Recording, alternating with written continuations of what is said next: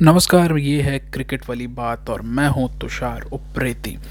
तो दिवाली के अहम मौके पर टीम इंडिया ने भारतीय दर्शकों को एक अहम तोहफा दिया। और अहम तोहफा मैं इसलिए कहूँगा क्योंकि टी ट्वेंटी विश्व कप में जिस बुरी तरह से टीम इंडिया पिछले कुछ दिनों से पिछड़ रही थी, उस पिछड़न को या उस पीछे रह जाने की प्रक्रिया को पूरी तरह से नेस्तो नाबूद कर दिया भारत के दो दिग्गज बल्लेबाजों में, जिसमें पहला नाम मैं लेना चाहूँगा के एल राहुल का। बहुत समय से अंतर्राष्ट्रीय स्तर पे जिस तरह का के राहुल खेल दिखाते हैं, वो पिछले दो मैचों, यानी कि न्यूजीलैंड और पाकिस्तान के मैच में पूरी तरह से नदारत रहा। लेकिन इस मैच में के राहुल ने एक बहुत ही धमाकेदार पारी खेली और 69 रन की ओपनिंग बल्लेबाजी अगर कोई बल्लेबाज कर दे तो उसे रोकना या उसकी टीम को रोकना बेहद मुश्किल हो जाता है।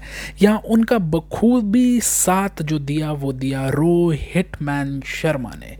चौहत्तर रन की अपनी पारी में कहीं भी ऐसा नहीं लग रहा था कि रोहित शर्मा कोई भी ऐसा शॉट मार रहे हैं जो क्रिकेटिंग ना कहा जा सके। हर कुछ जो उनकी बल्लेबाजी में था, वो कैलकुलेटिव मूव्स लग रहे थे।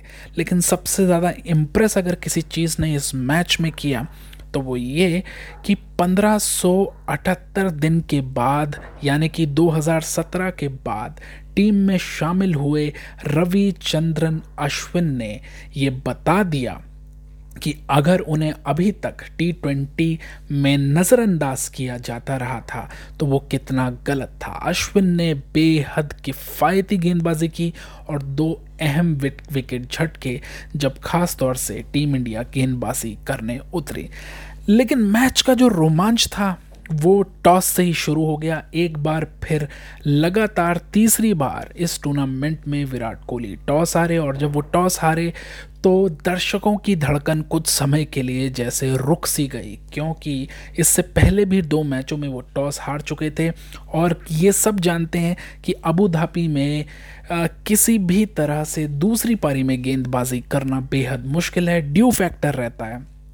लेकिन भारत के बल्लेबाजों ने अपनी रेपुटेशन के मुताबिक बल्लेबाजी की और कोई मौका नहीं दिया अफ़गानिस्तान के गेंदबाजों को। फिर चाहे बात राशिद खान की हो, जिनको बहुत ही आसानी से रोहित और राहुल ने खेला खास तौर से रोहित ने जिस तरह से उनकी गेंदों पर छक्के बरसाए, मुझे ऐसा लगता है कि शेन वॉन के बाद अब सपने में, जैसे शेन वॉन के सपने में सचिन तेंदुलकर आ जाते थे, वैसे ही राशिद के सपने में कहीं ना कहीं रोहित शर्मा अब आ जाएँगे। बहुत ही मुश्किल गेंदबाज है राशिद खान। गुगली बहुत करते हैं, लेकिन कोई मौका नहीं दिया उनको रोहित शर्मा ने।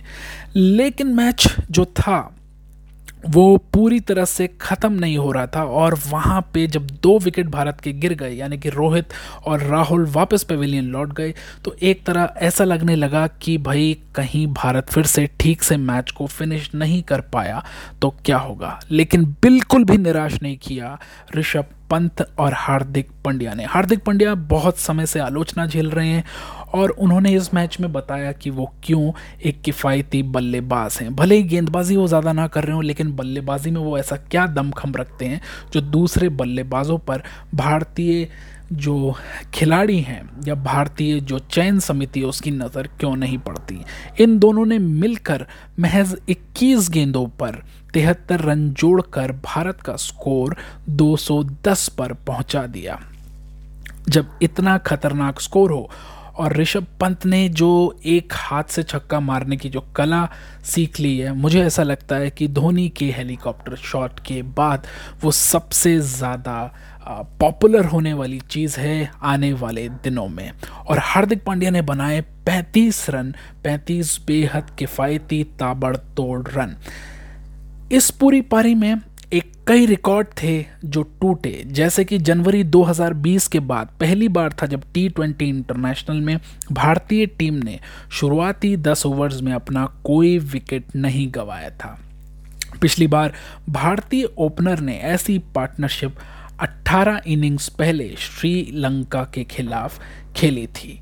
कुछ ऐसा ही एक और रोचक रिकॉर्ड था जिसमें टी ट्वेंटी वर्ल्ड कप में यह सिर्फ़ दूसरा मौका था, जब टीम इंडिया के ओपनर्स ने शतकीय साझेदारी, यानी कि 140 रन की राह राहुल और रोहित के बीच में जो साझेदारी हुई, वो बेहद इंपॉर्टेंट थी। इससे पहले 2007 में इंग्लैंड के खिलाफ गंभीर और सहवाग ने पहले विकेट के लिए 136 रन जोड़े थे। 2007 याद है ना आपको, जब भारत विश्व विजेता बना था। इससे पहले भारत की ओर से टी वर्ल्ड कप में खेली गई सबसे बड़ी साझेदारी यही थी और उसको तोड़ दिया रोहित और राहुल ने।